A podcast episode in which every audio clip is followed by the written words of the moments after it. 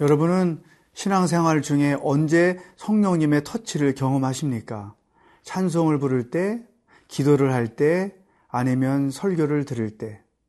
우리는 성령의 터치를 경험할 때 신앙인으로서 더 건강하게 성장할 수 있습니다.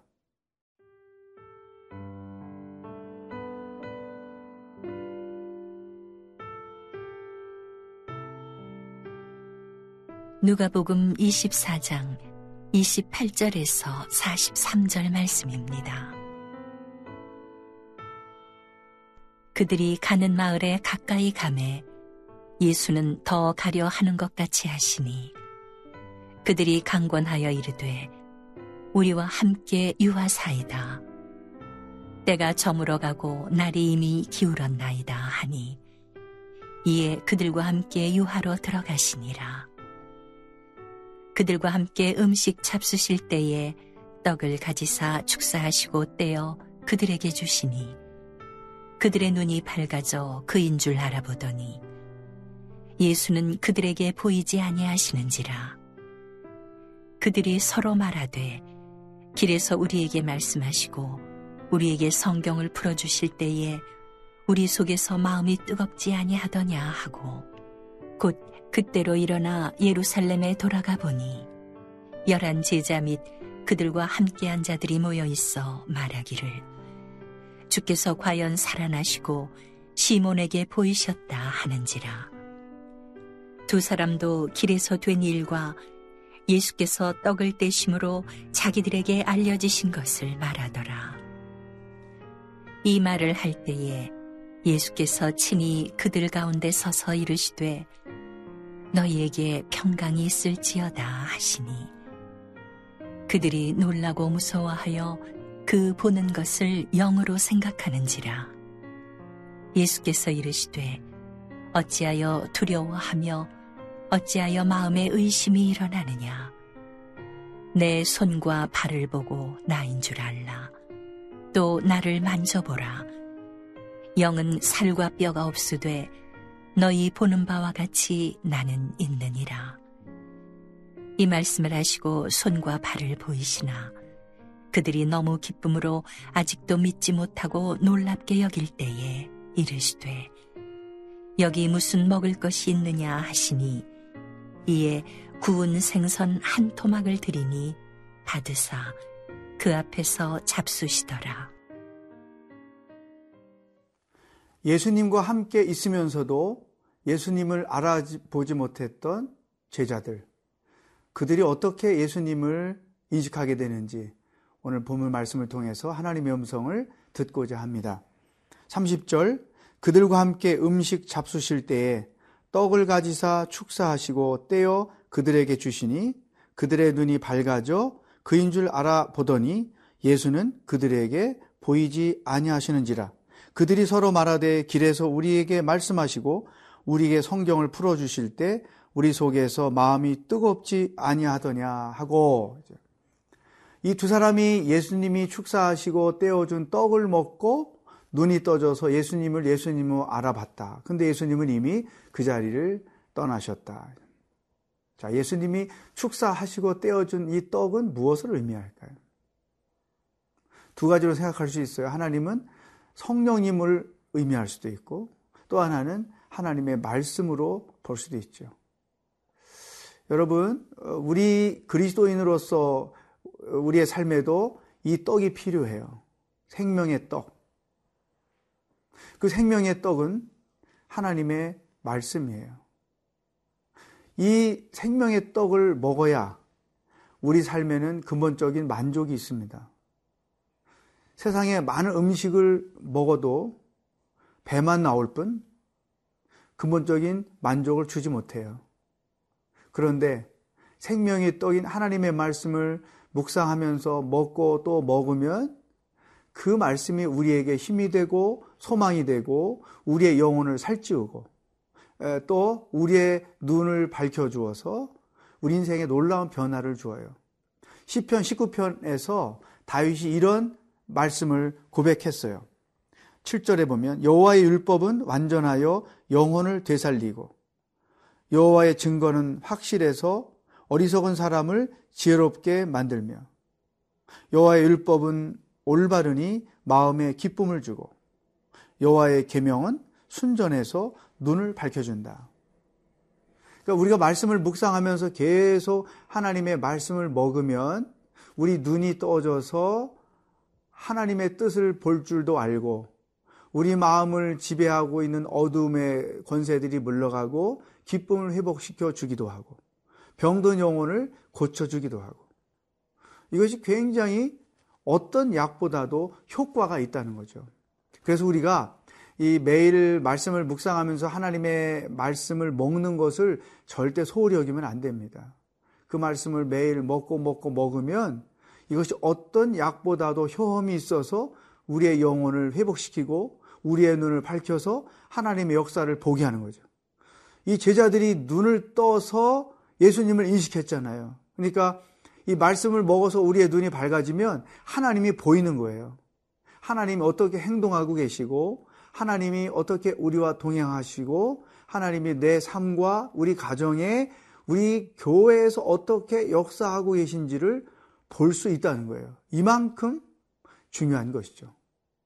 또 이 제자들이 비로소 그때 이제 예수님이 설명해 주시는 말씀을 들을 때 가슴이 뜨거워졌다는 것을 고백해요. 이것은 성령의 터치가 일어났던 거죠.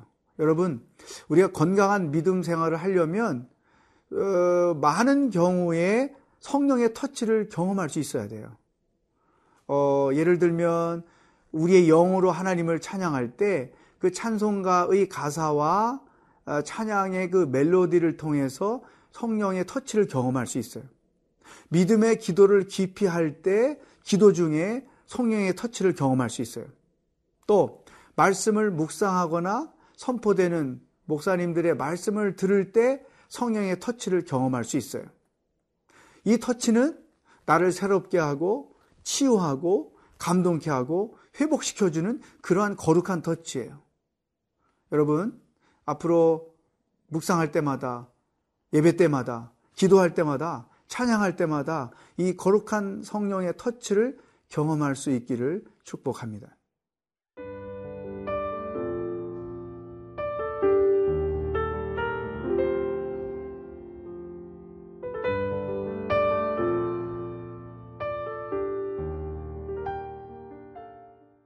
성령의 터치와 하나님의 말씀이 만날 때 그 말씀이 곧 능력이 돼서 우리의 삶을 새롭게 한다는 것이죠.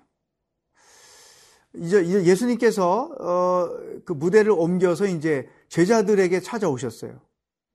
모여서 두려움에 떨고 있는 그 제자들에게 나타나셨는데 어, 제자들은 어, 그분이 자기들이 따르던 예수님인지 긴가민가했고 또 두려워하는 사람도 있었고 또 어, 진짜 예수님이 부활하셨을까? 그것을 믿지 못해서 의심하는 사람도 있었어요. 이런 어, 상황에 있을 때 예수님께서 그들에게 나타나셔서 36절에서 이렇게 말씀하셨어요. 이 말을 할 때에 예수께서 친히 그들 가운데 서서 이르시되 너희에게 평강이 있을지어다 하시니 부활하셔서 제자들을 만나서 제일 먼저 하셨던 말씀, 너희에게 평강이 있을지어다. 예수님이 공생애를 시작하실 때 제일 먼저 하셨던 말씀, 회개하라, 천국이 가까웠느니라. 여러분, 예수께서 오늘 우리에게도 이 말씀을 하십니다. 너희에게 평강이 있을지어다. 두려움에 있습니까? 의심에 있습니까? 고난 때문에 힘들어하고 있습니까? 절망하고 있습니까? 상처 때문에 고통 가운데 있습니까? 우울하거나 외로움을 느끼고 있습니까? 또 삶의 의욕을 잃어버린 사람이 있습니까? 오늘 이 짧은 한 문장에 예수님의 말씀에 귀를 기울이십시오. 예수께서 바로 그러한 상황에 있는 사람들에게 주시는 메시지예요. 너희에게 평강이 있을지어다. 나에게 평강이 있을지어다. 이 평강은 어디서 오느냐? 예수님을 믿음에서 오는 거예요. 예수님이 나의 구원자이십니다. 예수님이 나의 생명이십니다. 예수님께 내 소망이 있습니다. 이 분명한 믿음을 가지고 있는 자들에게만 평강이 있어요. 다윗이 시편 23편에서 1절에 이런 고백을 하죠. 여호와는 나의 목자시니 내가 부족함이 없습니다. 이 말을 쉽게 설명하면 내가 하나님을 신뢰하니 내 마음에 평안이 있습니다. 만족이 있습니다. 그런 말이죠. 물론 사람은 환경의 지배를 받죠. 상황의 지배를 받을 수밖에 없죠. 그래서 평안을 빼앗겨요. 이것은 예수님을 믿고 사는 자의 삶의 모습은 절대로 아니에요. 정말로 내가 예수님을 나의 구원자로 믿고 그분께만 내 소망이 있다고 믿는 사람들은 어떤 환경 가운데서도 주님 주시는 평안을 누림으로 환경을 이기지 거꾸로 환경의 지배대해서 평안을 빼앗기며 살지 않는다는 거예요. 저는 이 두려움과 불안, 믿음 없어서 그 상태에 빠져 있는 제자들에게 예수님이 주신 이 일성, 너에게 평안이 있을 줄. 이것은 너무나 중요한 말씀이라고 생각해요.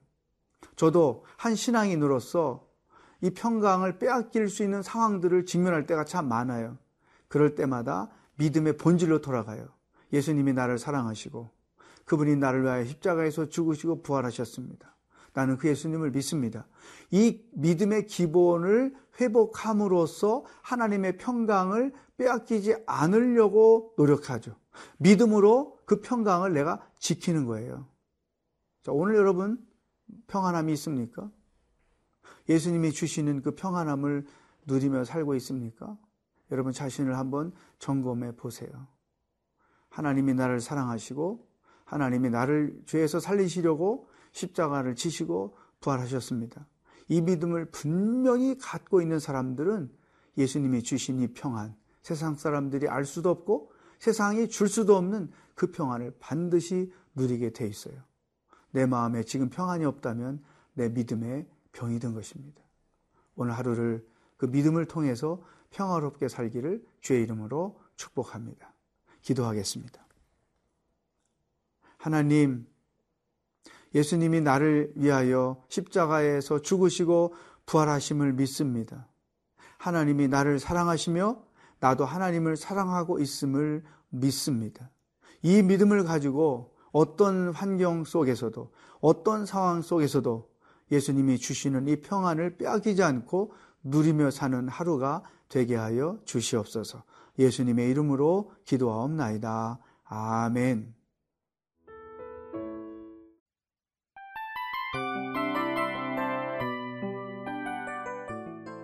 이 프로그램은 청취자 여러분의 소중한 후원으로 제작됩니다.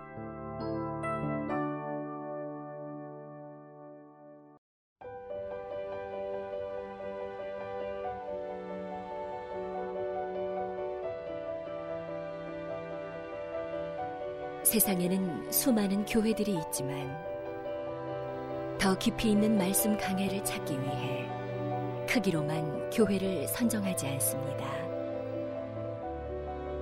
보다 좋은 영적 콘텐츠를 더 많이 나누기 위해 방송비를 받지 않습니다.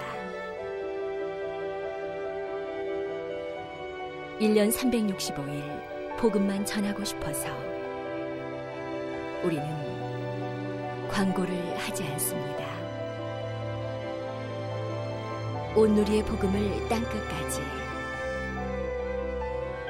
CGN TV와 함께 땅끝 성교사가 되주세요